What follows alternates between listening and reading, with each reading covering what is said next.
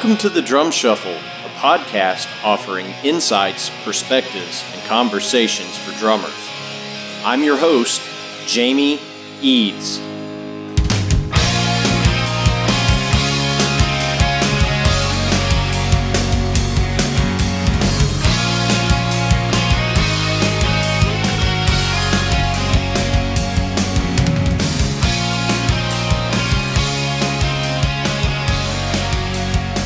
Hey, how's it going out there, everybody? Welcome to the Drum Shuffle Podcast.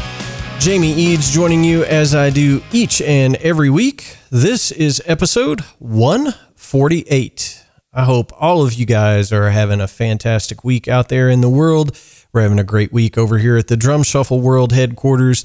I'm going to be joined by uh, Anthony Taddeo in just a moment with a just a, a, fantastic interview and probably one of the most unique projects that I have ever interviewed for here on this podcast. So he'll be joining us right after this message from our sponsor, Los Cabos Drumsticks.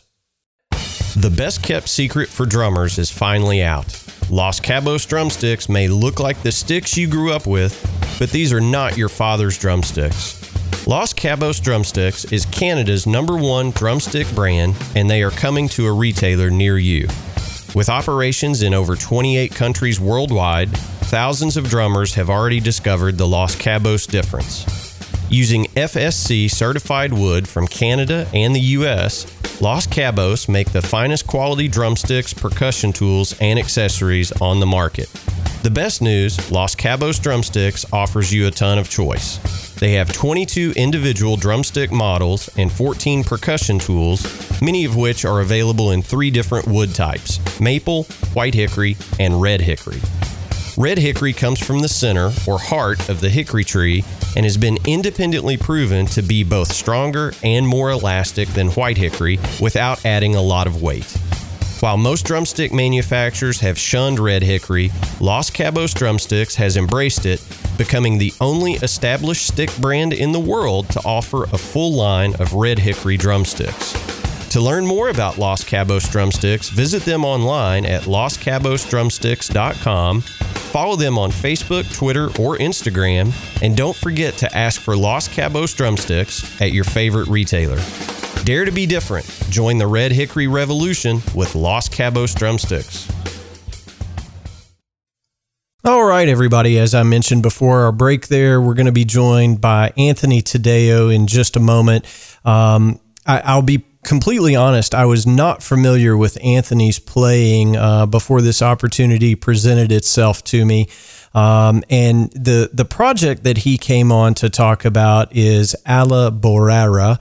Uh, I hope I'm saying that correct. Italian is not my native tongue, but uh, it's such a unique project, and Anthony can probably do a better job explaining it than I can. But he has gone back and and selected a bunch of really, really old Italian folk music that he has then composed around. And it truly is a fantastic record.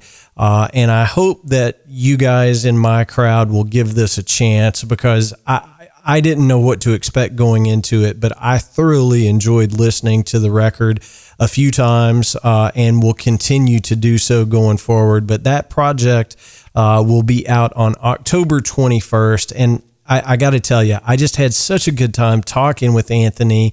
Uh, about drumming in general and this project uh, in particular. I know you're going to get a lot out of it. So help me welcome to the Drum Shuffle, Anthony Taddeo. Hey, good afternoon, Anthony. How's it going, man? It is going great. Thank you so much, Jamie.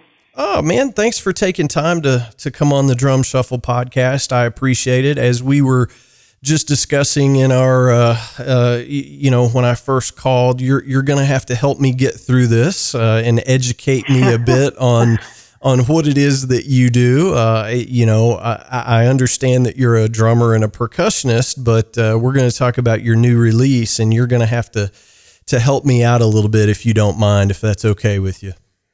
Yeah, man. By the end of this interview, we'll be having like a cappuccino and some pasta or something. It's gonna be great. awesome. That'll that'll be fantastic. Oh.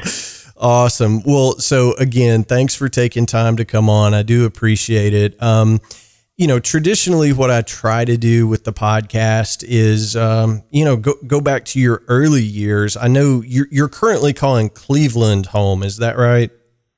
That's correct. Yeah, we moved back here in 2014 after uh, we had spent five years in New York City. Okay, gotcha. Now, is Cleveland is the Cleveland area is that home for you? It is. Yeah, that was part of the reason why we wanted to move back was because we wanted to start a family. Which update? I now have two incredible kids, and um, yeah, we moved back here for that purpose because we both have uh, our parents are like 20 minutes from each other. So Gotcha. Okay. Well, that makes sense. And you know, I I just uh, I got to visit the the big city, the Big Apple, in July. My daughter was up there doing some mm. co- college visits. So uh, you know, it, Cleveland's still a pretty big city, but uh, it's not New York big. So uh, it's not. It is not. It is not. Congrat- I know that's going to shock many of your listeners, but it is not. Yeah. no, it's all good, man. Um, okay, so when did when did music? Uh, do you come from a musical family? When did that start uh, in your life? Did you start playing at an early age? Unfortunately, I was actually really late to the game as far as playing music, but um, kind of my passion for music and rhythm started really young. When I was five, I started tap dancing, actually. And through, I don't know, like over the next 10 years, I kept adding things that I was doing, whether it be theater or singing or piano and then finally drums.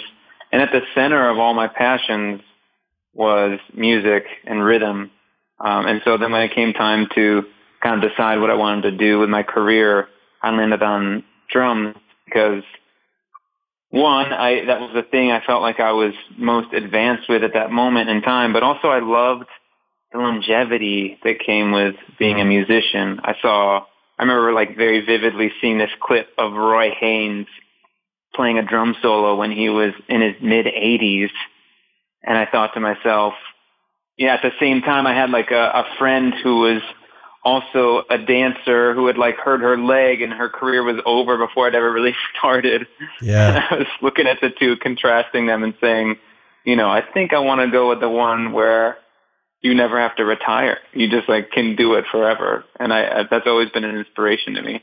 Yeah, for sure, man. Well, you know, I, I, I mentioned we were in New York doing college visits. My daughter is a, you know, pre-professional ballet dancer and you know, I she's Whoa she's 17 and I tell her all the time, you know, make sure you make the most of it because your career is probably going to end by the time you're 30. You know, I mean, it's oh just gosh. yeah. You know, the athleticism that's needed. It's it's kind of like being an NFL player. I mean, it really is. You're, oh yeah. You know, you get about 10 good years after college and and that's about it. So so eh, to your point, you know, seeing Roy, you know, doing what he did, you know, almost up until he was 90 years old is pretty amazing. Yeah. Yes, exactly. And you're not wrong. It is a very athletic uh, art form. It is incredible. Yeah, well, you know, I mean, I think it it depends on what kind of drumming you do as well you know how long you can do it. If you're doing jazz, yeah, but I mean, I, I look right. at. That's I, a good point. Absolutely. I, look at guys like, you know, I don't know, Dave Grohl, just as an example. You know, I don't think you mm-hmm. can play like that well into your 70s. Maybe you can, but you know, I'm I'm in my mid 40s and I have aches and pains after a long session mm. or you know a, a long show. So, I mean, I, I I think you have to have good technique, right? And th- that's the key to a long career. So, you know, bringing it back to you, when you started playing, did you, you know, did you take lessons locally to develop that technique or are you self taught? Yeah, so I, I've got my first drum set when I was 13. And at that time, I was fairly self taught. But then I was studying with a couple people around town, uh, more notably someone I started studying with when I was starting to get some general academics together at a local community college. was uh, Jamey Haddad. I don't know if you're familiar with that name, but oh yeah, man, he um, monster. yeah, he's a serious, serious drummer, and he's right here in Cleveland. Um, and I remember the first time I saw him at a show, he was playing with uh, also a trumpet player from Cleveland named Dominic Farinacci, and uh, I was so blown away by the his voice on the drums and the hand percussion. And I never knew that people like that even existed in Cleveland, you know. So I knew right away that I wanted to study with him. And and I would say Jamey, out of all the teachers that I've ever studied with, is probably the one that I would identify as like my uh, quote unquote musical father. Yeah, word, man. That's that that's awesome to have somebody like that. Um, you know, and he he's just a monster player. So so you studied with him for a while, I would assume. Yeah, yep. I, I was studying with Jamey right up until I moved to New York City. Gotcha. Okay. Now, when you decided to make the move to New York City, you know, and, and, I say this in a lot of interviews to to cats that move to New York City, you know, you you go from being, you know, I don't know, say a, a really busy drummer in Cleveland, and you move to New York, and you realize that there are tons of monster players that can't find work. Did you experience mm-hmm. any of that?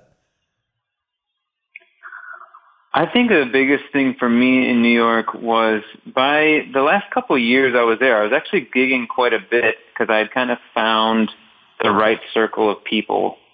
I, I think the hardest and most challenging thing about New York when you first get there is realizing what you're not. Um, in Cleveland, for instance, growing up here, I mean, I had enough connections where maybe I could play like a salsa, a salsa gig on congas because I had like enough conga technique together to get through a gig. But you can't do that in New York City. You're not just going to pick up a random gig playing congas with a salsa group unless you are like from the place where that music originates. You know right. what I mean? Like unless you've been playing that music since you were like three years old. And what's so beautiful about that is it like informs you who you are largely by informing you who you're not.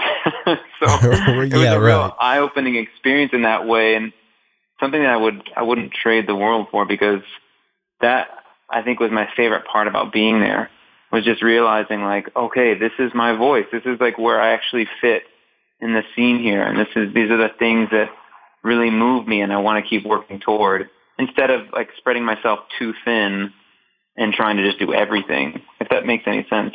No, I, I think it makes perfect sense because, you know, I mean, I think, um, you know, if you go to New York as, as a jazz player, for example, and mm-hmm. you're having a hard time finding jazz gigs and you join a punk band, you're, you're essentially just resigning all future jazz gigs. yeah. It's so true. Yeah. Cause you fall into, now you're like, the punk drummer, you know? Right. And so anytime one of their friends asks them, like, who's a good drummer I can get for this punk rock gig, they're going to have this list of punk drummers in New York. Yeah, you're totally right. Absolutely. Yeah. So, I mean, I think you have to, you know, you have to know what your, your niche is and immediately just you know inject yourself into that niche when you get to a place like New York, L.A., Nashville. Um, you, you know, there's other cities that are that way, but you really have to be in that circle to be mentioned for gigs and to work, right? Totally. You know, it's it's just not an easy thing to to break in. So so when you got to New York, you said by the the last couple of years you were pretty busy. Um, were you studying with anybody while you were up there? Were you going to school up there, or did you literally go to New York to to just try to gig? Yeah, no, it's a great question. I actually went to finish my undergrad degree in New York. So I, I finished my last two years of my undergrad at the New School. Okay. Um, and that's where I met a lot of I mean, I met so many incredible musicians there that I still stay in, in contact with. But um, yeah, so I was there for two years, and then the last three years was just me gigging as much as I could, and I fell into a group of uh, different singer-songwriters and artists that were creating this really creative music. The one that I ended up spending the most time with, her name was Rachel Brotman, and John Raymond, who is an incredible trumpet player, uh, was also in that group. And that was a really kind of um, important experience for me because I also learned how to like co-write these pieces and um, it, it taught me a lot. It taught me a lot about, uh, again, just like my artistic voice and the kind of stuff that motivated me. Yeah. So that was that was that was really cool. Actually, when I was in New York, I almost stopped playing jazz completely, um, just because, like you were saying before, I started playing with this group of different songwriters that weren't really doing jazz. I mean, there's a lot of crossover. There's like electronic and soul stuff happening on in there. Um, and there were still like odd meters and things like that that I, I loved playing, but it was definitely not like straight ahead jazz. Um, and then when I moved, it wasn't until I moved back to Cleveland that I started playing a ton of jazz again, um, because that's what the scene is like here. So I started doing that. Yeah. Well, I, and you know, so I, I don't know if you've ever noticed, but I tend to go down every rabbit hole that I see. So, so you, you brought something up. You talked about, you know, composing and co-writing. All of the drummers that I've ever had on the show that compose and write, I always ask this question and it's almost always the same answer. So, so we're going to quiz you real quick. When you sit down to write, do you start rhythmically or do you start melodically? Uh, that to me, it's actually always different. I I would say the majority of the time, though, it's a melodic idea because I love melody, and I think as a drummer, um, one thing that I've worked on really, really hard is how do I make the drums as melodic as possible. That's one of the things that I want to be at the forefront of my voice as a drummer. And so I'm always hearing melodies and I love messing around with melodies. And then when it comes to messing around with the melodies, that's where to me the rhythm gets really exciting. Um, but very, it's very infrequent where I start with like a groove or an ostinato for a piece. And for this newest project, for the Alla Boara project, it's always starting with melodies because I'm I'm usually rearranging these melodies that I'm finding on these field recordings. Right. Well, and I find that so interesting. And you know, I don't want to make this about me, but um, no, I, I really don't. But I do not have that gene to start melodically. I love melodies too. And I can maybe, you know, hum something out to a guitarist if I hear something, but I'm always in the rhythmic aspect of what I'm trying to do. That's my brain just always goes there first. And all of these great composing drummers do the exact opposite of me. So I don't know if I was just mm-hmm. born with you know, lizard brain or no, or, what the case is. So but I, I find it so fascinating to me that that you know you you drummers that can write and compose it always comes from a melodic place and i'm so jealous mm. of that so that's why i bring it up it's it's just infinitely um, you, you know uh, entertaining to me to hear that question answered mm. yeah, so I, I, I don't know, but um, so when you got back to Cleveland, you said you started playing a lot more jazz. Um, and presumably you're still doing a lot of jazz gigs and, and, and keeping pretty busy. Um, you know, you said you've been back a couple of years now. What's, what's the scene like in Cleveland these days? It's been a long time since I've been up that way. Yeah, well, when I when we made the decision to move back, I kind of was thinking that it was going to be the end of a certain chapter in my career. Um, I just figured that I wasn't going to be able to perform as much. Uh, and actually, it's been the exact opposite.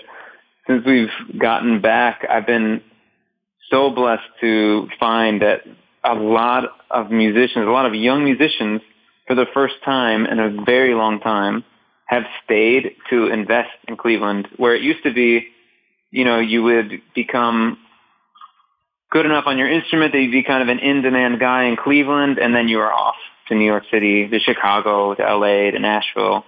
Um, and I'm happy to say that now, right now, we're kind of experiencing somewhat of a renaissance in Cleveland where there are just so many incredible bands and musicians here.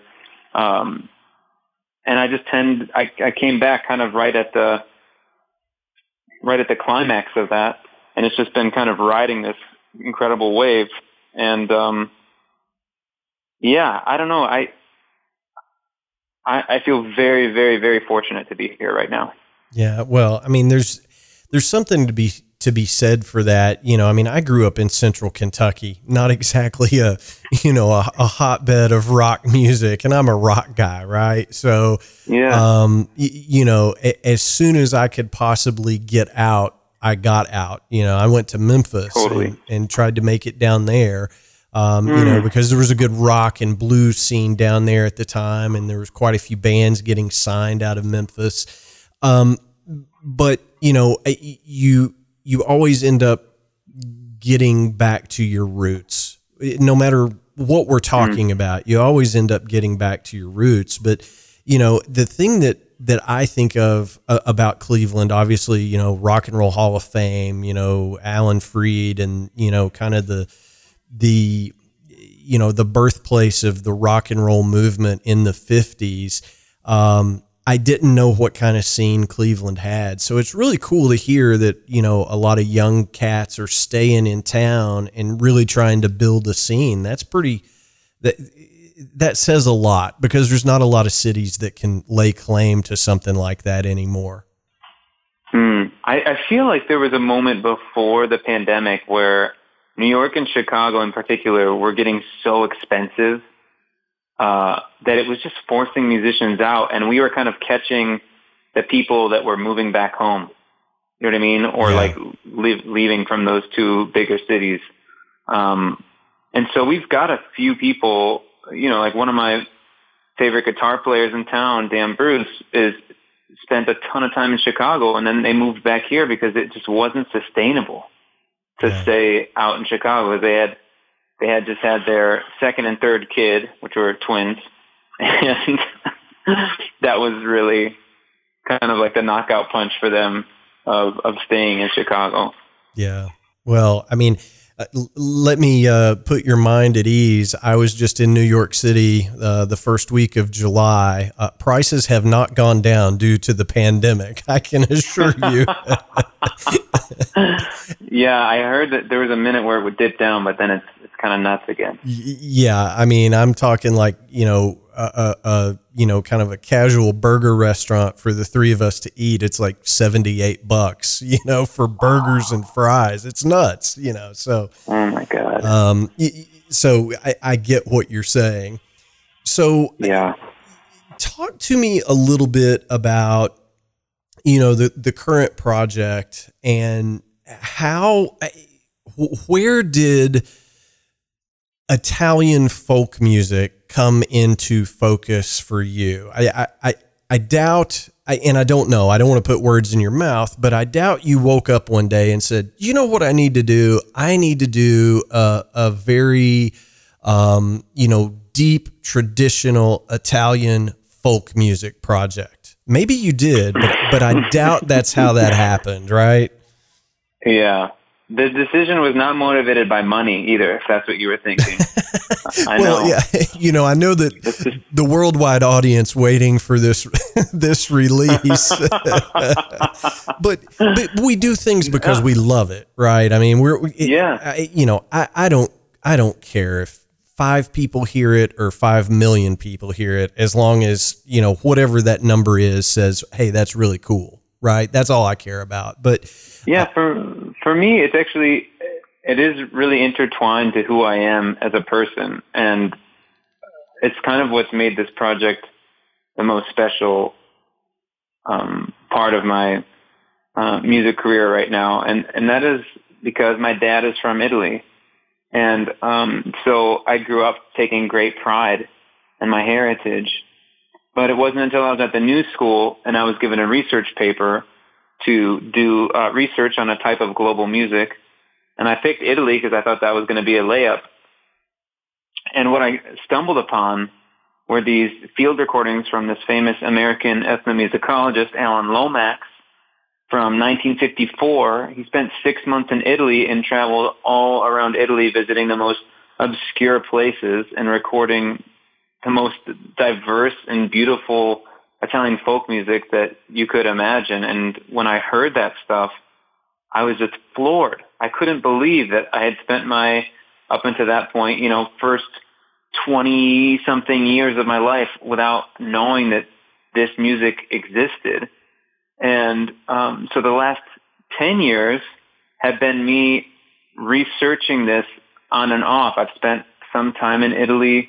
Uh, I've learned the language to a certain level of fluency. Um, and I've, under uh, the direction of some really incredible Italian frame drummers, I've even studied a lot of the traditional um, drum techniques that they use with their traditional hand drums in the Italian folk music. And I have to tell you, like, this is the first time in my whole career where I've found a project that feels so integrated, in, integrated to the the person who I am and um, the the music that I love and it's it's and my heritage. It's just all this beautiful bundle of things that I care about. And so working on this and pursuing this project has just turned into something that is just joyful. It's just a beautiful, it's been a beautiful experience so far. Well, and I think you used the key word there, joyful, you know, because as I listened to the record, um, you know, and I, and I gave it another listen today in, in preparation for our interview, um, it is a joyous music. Even, you know, I, I think there's even, um, you know, kind of an, a, a, requiem on the album that, you know, you would think it would still be sad music, but there is a an underlying joy to all of the songs, which is mm. interesting to me. Um, you know, and you talk about music that is integrated into your being. You know, I'm I'm of you know English Irish heritage and living in Kentucky, you know, you can't listen to bluegrass music without immediately hearing an Irish jig or a reel, right? I mean, they're all Absolutely. so so interconnected. Yeah. And yeah. you know, I, so I get what you're saying and I hope that the folks that are listening in and eavesdropping on our conversation today um, have had some moment uh, of that clarity of this is mm-hmm. the music of my being kind of thing. Yes.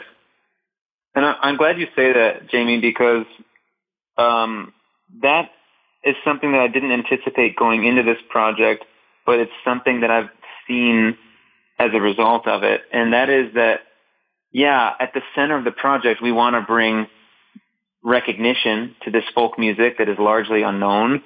Um, and yeah, we want to bring new life to it as well. But ultimately, I want to inspire people of any ethnic heritage to dig into their musical roots and to find something about their musical heritage that inspires them, that, that shows them that their um, musical heritage is still a, a very fertile ground for creative cultivation. And I've been seeing some people come up after a show and they'll be like, wow, my, my great grandfather is from France. And now I'm, my head is spinning thinking about like all the music that he might have grown up listening to. And I'm going to, I'm going to research that. Or my dad worked in a, a steel factory in Youngstown, Ohio. And um, he told me when I was growing up that they had songs that they used to sing in the steel factory. And now I want to know what those are. And, you know, I just think that is a beautiful thing because it, it not only is it achieving this goal of yeah now you know about this Italian folk music that's great, but hopefully it's also achieving this goal of bringing community and connectedness to one another through this music. Yeah, man, and and what a noble calling, right? I mean, I, there's no other way I can put it, but I, I just you know, I feel sorry for those that have never been able to make that sort of connection with music. Mm. You know, I mean, there are certain albums that I can put on today and I go back to being 13 years old in my mom's basement. You, you know what I mean? Like I, I can, mm-hmm. I, I, can smell the room. I can see the lighting. You know, it just transforms you right back to that moment in time. But it's a different thing when it's the music of your people, right? I mean, when it's mm-hmm. so deeply tied to the the heritage that you come from, um, it, you know, I, I only hope that everybody gets to connect to that. And bravo to you for for bringing something like this to life. Now, it leads me to my next question. When you decided to do this after doing your research, I, I, am sure you didn't have like you know a whole black book of 700 people you could call up and say, "Hey, here's this project I'm thinking about. Are you in or are you out?" I mean, you you probably had to kind of curate the players that you ultimately ended up choosing to do this record with, right? Yeah, exactly. Um, I so the the project really got kickstarted when I was getting my master's in composition at Youngstown State University. I was studying under Dave Morgan, who's an incredible bassist, educator, and composer, just super knowledgeable, and he had this incredible gift of being able to help people find a spark of a potential idea or project. And, uh, you know, as I was in that program, I was thinking about how could I bring this folk music that I've been studying into the mix? How can I kind of do a composition or two based on this Italian folk music that I love that I've been thinking about for almost 10 years? And so I did a couple compositions and I brought them in to Dave, Professor Morgan, and he was like, wow, man, Anthony, this is, this has like so much more intent and focus than anything else you've brought in so far up until this point. You should think about what you could do with this. Maybe it can be more than just a couple of songs, but this could be a project. And you know, being a sideman at that point for like 15 years, I knew that uh, I did not want the responsibility of being a leader on my plate. Said every drummer ever. yeah. But then the more I started thinking about it and the more I kept composing and the stuff just kept flowing, um, they even gave me my own ensemble at YSU where I could just workshop this material twice a week. It was incredible, incredible experience. Um, I, it, the momentum just kept building and then over the two years in that graduate graduate program from 2018 to 2020, all I was thinking about was who can be a part of this project. What what kind of voices am I looking for? And the the most important and integral of it for me was the voice, because I think that one thing that I've learned uh, as a jazz musician is that when there's a vocalist people tend to pay a little bit more attention. oh, you mean they're not there to see me do my really cool quadruple Rademacher drum solo? That, that's not There's, what everybody's I mean, no, paying no, for. There is there is definitely one person there to see that, but the uh, other ones are not. So right, right, um, right. and so, and then also, how can you convince someone that this is like Italian folk music you don't have Italian words in it. You know what I mean? exactly. Yeah, I get it. I mean, you could, you could do, you could figure out some way to have some instrumental Italian folk music that's very modern, uh, but it doesn't sound like it would be as successful. So the vocalist is Amanda Powell, and I, I had collaborated with her um, with Apollo's Fire, which is um, a pretty pretty big Baroque orchestra in Cleveland. It's kind of a, its own organization, and they do a ton of different concerts. They're um, really amazing musicians that they pull all over the from all over the country and the world, honestly. And I had the pleasure of sitting in with them a few times and collaborating with Amanda. And like her fluency in different languages and her ability to communicate within a song that like no one understands what the words are, but she was able to communicate flawlessly. Um, the the tech between with the texture of her voice and the way that she would phrase things, I knew exactly like she is the only one within like 500 miles of here that I think could be the singer in this project. And I am counting my lucky stars that she said yes and that she was down to be a part of it. Um, and then the other pieces were kind of just as clear in my head. Like as it, I thought about it, as I mulled it over, as I weighed what are the important aspects of each of these roles, it became it just became clear. And I, I asked them one by one if they would want to be a part of this group. They said yes. Uh, we had our first gig. It went well, and then it's just been snowballing. Where this last year, you know, our first gig was in October 2020. Uh, and then at the beginning of 2021, I decided, well, I want to take this more seriously. I want to dedicate more time to booking and really trying to make this project happen. And we've played almost 25 gigs this year, which, you know, for a band that's only a year and a half old, felt like a real success. And, and next year, uh, next spring and, and uh, late winter, we already have gigs in three different states. Wow, man, that's I, I mean that's amazing. You know, I mean, and and I'm I'm saying that's amazing because I'm coming at it from a you know, you, you guys aren't going out and doing, um, you know, I don't know, Katy Perry covers, right? I mean, right. it's like you're not a wedding band, right? You, right. You're not a classic rock cover band. So the, the fact that it's being so well received should tell you you're on the right track. Uh, I mean, is that how you see it? Because that's the way I see it.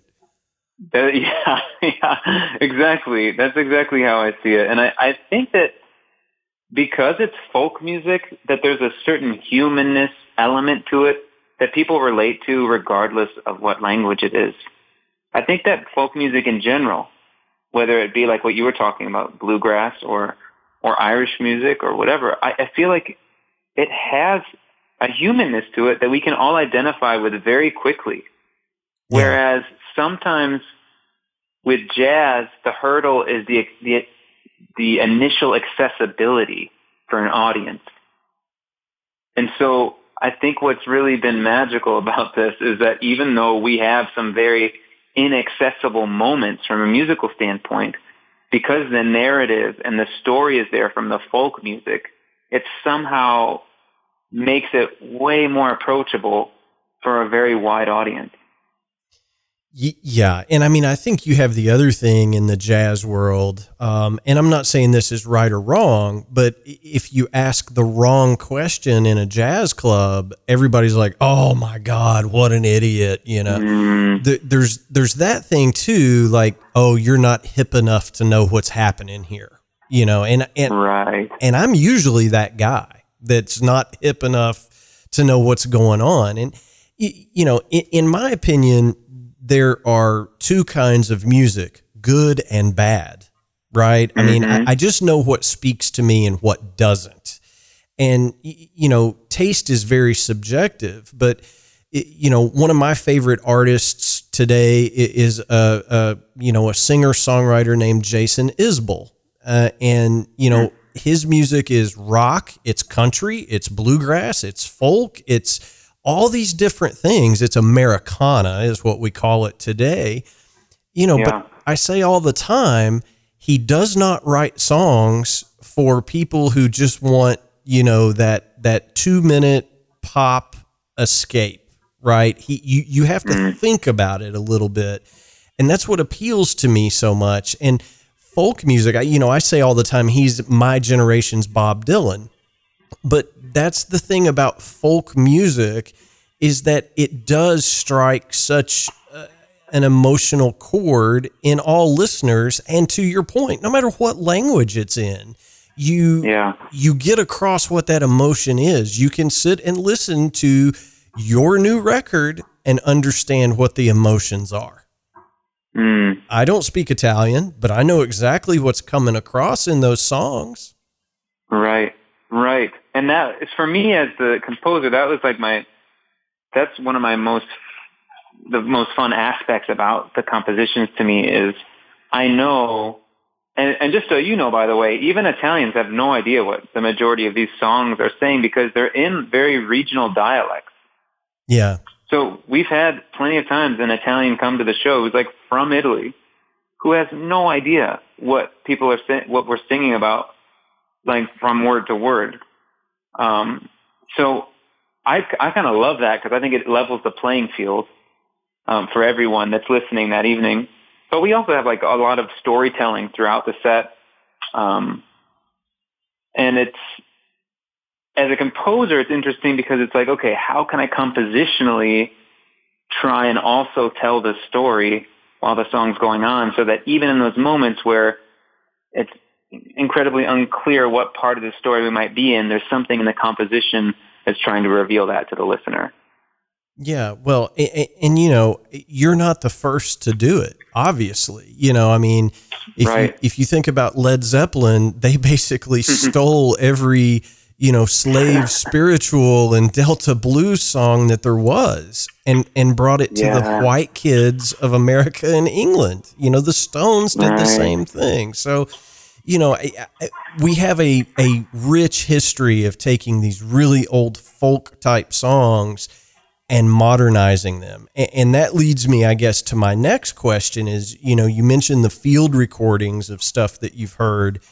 You know, how true did you attempt to stay to those versus taking some artistic license and and and recomposing? I guess is the question I'm trying to ask. Absolutely. Yeah. No, I it's a mix. I don't want it to be the same every time. You know what I mean? So I try to let the moment that I'm in and the composition that I'm working on inspire those decisions. So on the album, you know, there's a couple of times where we sample the Alan Lomax field recordings. And so even in a couple of our newer compositions that we haven't recorded yet, that is a, that is an aspect of it is sampling the recordings in different ways. Um, you know, playing along with some of the recordings or using different sounds from the recordings as samples in the pieces. Um, it just depends. Everyone is different, and I want it to try and, you know, I want it to try and speak to whatever the story is. Because to me, that's the most important part: is what is the story, and the launching pad is this recording of it that we have from 1954. So uh, I'll listen to the song a ton of times to really learn the melody and hear like uh, maybe what the implied harmony is because many times these field recordings are just vocals. A lot of times there are no other instruments. Um, and so you just kind of implied what the harmony is. It gives me freedom as a composer to add a bunch of wonderful things that I like into it, you know? Yeah, for sure, man. Well, it, it's, um, it, you know, it's an incredible recording. Um, talk to me a little bit about the recording process. Did you did you approach this as you know kind of a traditional jazz record and, and record everything live on the fly, you know, from the floor, or is it a mixture of things? Tell tell everybody a little bit about where it was recorded and how it was recorded. Yeah, so we recorded in February of 2021 so we were still in kind of a dicey time with COVID, you know, spikes going up and down every couple of months and like not knowing what was safe. Um, being in a studio with a bunch of people in close quarters did not sound like the right move. Um, so we were able to secure uh, an old theater that my friend actually leads the music uh, at the church that owns the theater now. And when I say old theater, I don't mean like um, one of those old performing arts theaters. I mean like an old movie theater. Oh, I got um, you. And so okay. it's it's got like the multiple levels and the seating that that goes up. Um, and it, they've since it's become a church, they've put in a huge stage. So what we actually did was we rented out that church space, uh, that theater space, and we were able to push position the entire band in that theater at the same time but did it in such a way where, you know, I had the trumpet player was like literally 20 feet away and on a second level of the theater. and, uh, you know, the guitarist was 40 feet away from him on the other side of the second level of the theater. And the bass and drums were on the stage, and it was really cool. And then the only thing that was really overdubbed were some of the special guests, and then Amanda uh, overdubbed her vocals later. But we did all of the instruments together uh, in the same space. Man, that's amazing. That's fantastic. And you can't go wrong with those old movie theater spaces. You know, Stax Records proved that. you know. For- yeah. Oh, and it's so cool because you know it's like thirty foot ceilings in there, and just the the decay of the sound and the natural reverb that you get in that space, especially for the drums. I just really love the sound I was able to get from the drums. Yeah, oh yeah, for sure, man. I mean, they they sound fantastic, but you know, I think it was Al Jackson Jr. said, you know, the the the key to all those great Stax recordings was the sloped floor in the movie theater. He was like, that's what made it sound yeah. so good. Um, you know, so it's it, sonically it, it's an epic sounding record. I mean, it really is. Um, Thanks, man. You're welcome. So so you know, you jokingly said earlier, I, I didn't do this for the money. What you know, what's the goal here? Uh, ultimately, I know you want to get the record in everybody's hands. So tell everybody how they can pick up a copy if they if they choose to on October 21st. But what is the next step for for you and and the group? Yeah, both fantastic questions. so first and foremost, yeah, the record is available through Shifting Paradigm Records. And so you can find them on Bandcamp and you can pre-order now even uh, whenever this episode is airing. I'm not sure when it will be, but uh, yeah, it comes out on October 21st and you can pre-order it right now on Shifting Paradigm Records on Bandcamp. Um, you can also find our music on most streaming services, although as you know and you've alluded to in past interviews, that's really not the most sustainable way to support a band that you like. So we prefer that you order an album. yes, please, uh, please do. Don't don't Spotify it. Don't Napster it. Whatever the kids are doing today, don't download it for free on the internet. and we also we post quite a bit on social media and things like that too. So if you want to stay in touch with us and like want to see what we're up to, uh, Instagram, Facebook, those are great ways to stay kind of in touch with new videos that might be coming out, new singles, new releases, and things like that. Um, and then as far as my what my hopes would be for the project, what I'm telling people now is that you know I'm still a sideman. Like that's still 80% of my work is is gigging for other people. You know, and learning other people's music and doing that. So this is I want this to become more of a part of my regular gigging uh, life, and I want this to definitely be something that I pour into more and more. But the, I think the advantage that I have that this isn't, my career isn't dependent on this project is that, man, I'm open to anything. I am totally fine for however this ride lasts or doesn't last. And it's, like I said in the beginning, it's just joy right now. And that is the part that makes me so happy is that there's no stress. I mean, other than, you know, coordinating some of these gigs this can be stressful, don't get me wrong. But behind the success of it, I guess, right? I'm not nervous. I'm not stressed. I'm not freaking out about it. I, I want to create something that people dig. And I've been extremely, extremely um, surprised and happy to find out that there are a lot of people that resonate with this project. So if that continues, man, I'm over the moon. But if it doesn't, that's okay too. And I think that having that balance and that freedom, that kind of zenness, if you will, about the project has in a different way been really freeing for me.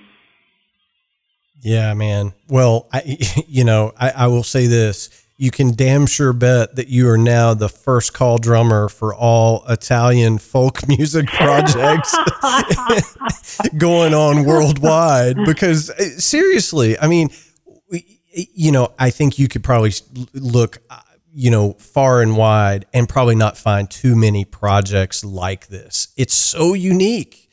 And, you know, I, I say all the time that's both a blessing and a curse, right?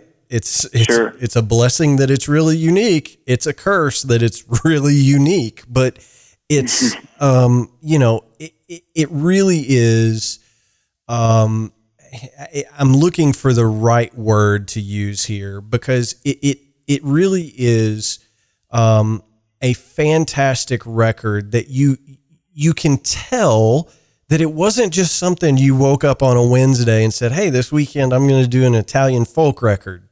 Right? Mhm. It- it- I mean, Right. you can tell that there's been some thought and some real emotion put into it. And man, I Mhm. applaud you for that. You know, I and I think Thanks, it, Jamie. you're welcome. I think it takes a lot of guts to do something so different and unique. Um, but you know, you, you never know, man. This may not be out of your system yet. You may decide, hey, there's another 30 songs that I want to do. I mean, it could, you know, you could could create a, a cottage industry out of this. I don't know, but well, I mean, I mean that being said, yeah, we're definitely composing. We're still composing. We're still pushing forward, and I'm going to keep doing it. We have, we do have uh, a second record, probably looking like we're going to try and record next fall. fantastic. Um, that would be the goal. yeah, man. So we'll see. But it's just like I said, man. The ride has been so fun so far. I never thought that it would get as much traction as it has, and so just every step is like a complete blessing. It's been amazing. Yeah, for sure, man. Well, do this uh, for for all of us. Um, give us all of the you know Instagram, Facebook, the web address.